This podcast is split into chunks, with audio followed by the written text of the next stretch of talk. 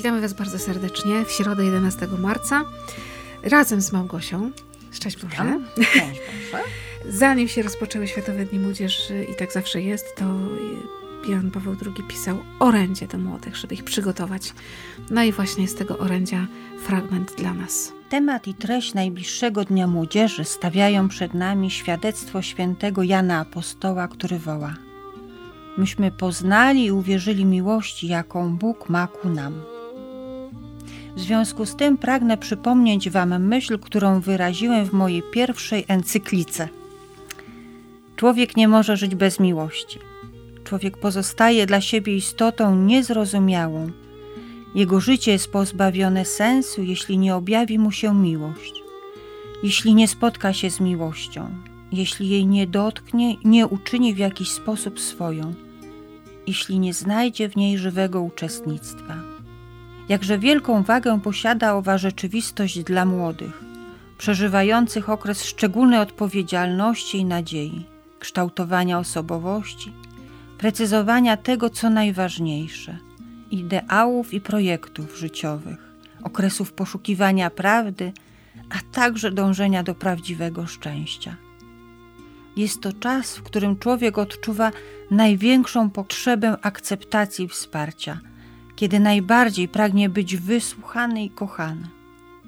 Dobrze wiecie w głębi waszych serc, że zadowolenie, jakie niesie powierzchowny hedonizm, jest przelotne i pozostawia w duszy tylko pustkę.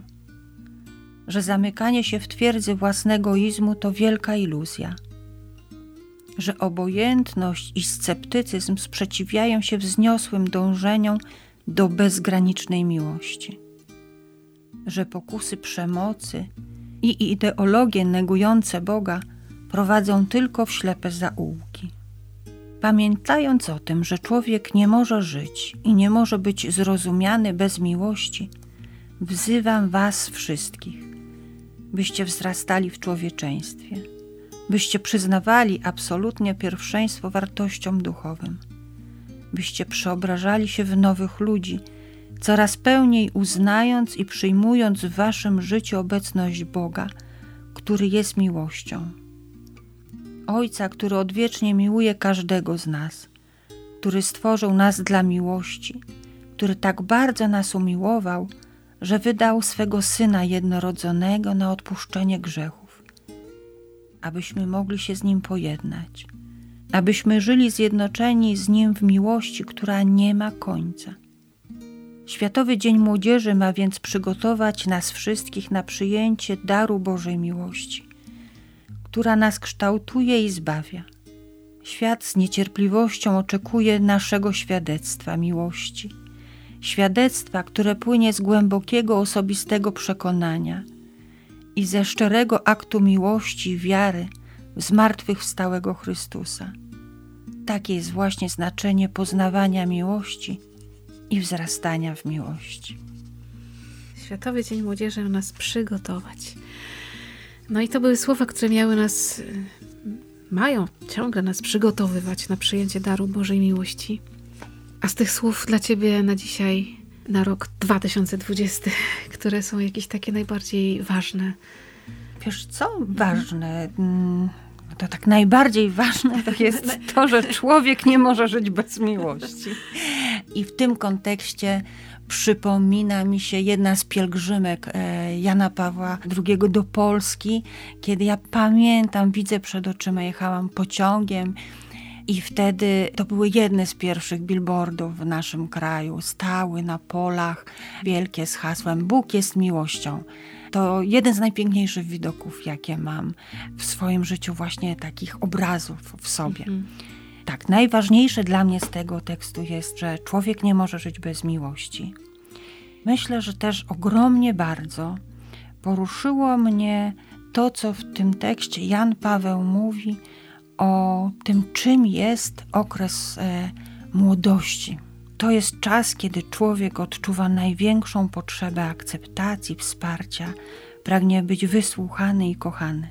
Myśląc o różnych młodych ludziach, których spotykam, z którymi rozmawiam, z którymi jestem, ten jest szczęśliwy, kto właśnie tego doświadczył w swojej młodości.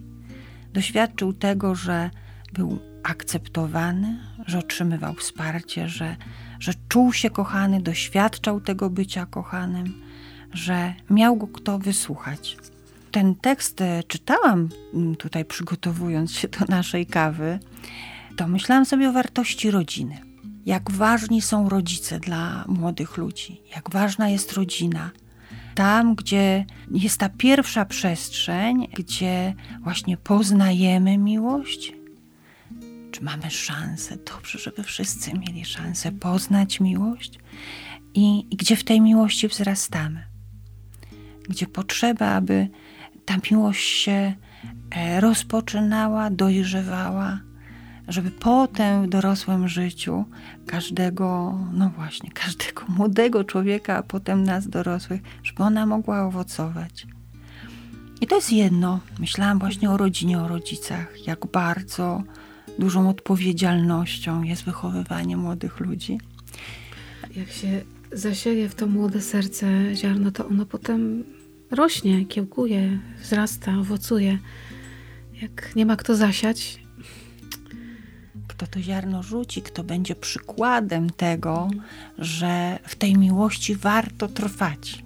Że pomimo wszelkich trudności. Pomimo wszelkich trudności, dlatego, że są trudności, to tym bardziej w tej miłości hmm. trzeba trwać. Tak, ta rodzina jako pierwsza wspólnota, a potem ja pomyślałam sobie o tym, jaka ja jestem wdzięczna za wspólnotę, w której jestem i która potem w dorosłym życiu, teraz w dorosłym życiu, pomaga mi, no właśnie, w poznawaniu jeszcze innego oblicza miłości. Mhm. I, I że to wzrastanie w tej miłości nie kończy się na tym nastoletnim okresie, no ale właśnie, że ciągle jestem, jestem, jesteśmy do tego zaproszeni. I ja za wspólnotę, jako kolejną przestrzeń poznawania miłości, no właśnie w trudzie, ale też w dzieleniu i w pomaganiu sobie wzajemnie w różnych naszych życiowych trudach, to tak, to, to jestem ogromnie wdzięczna. Tak pięknie powiedziałaś, że to wzrastanie w miłości się nie kończy. I tak naprawdę no się nigdy nie skończy. To prawda, skończył się wiek nasz nastoletni. W wieku dorosłym, w, różnych przestrzeniach przecież bierzemy odpowiedzialność za ludzi, wychowujemy. To my już też jesteśmy tymi, którzy sieją w te serca, ale jednocześnie w nasze serca ciągle ktoś sieje. Ostatecznie Pan Bóg, ale że jesteśmy wychowawcami i wychowujemy.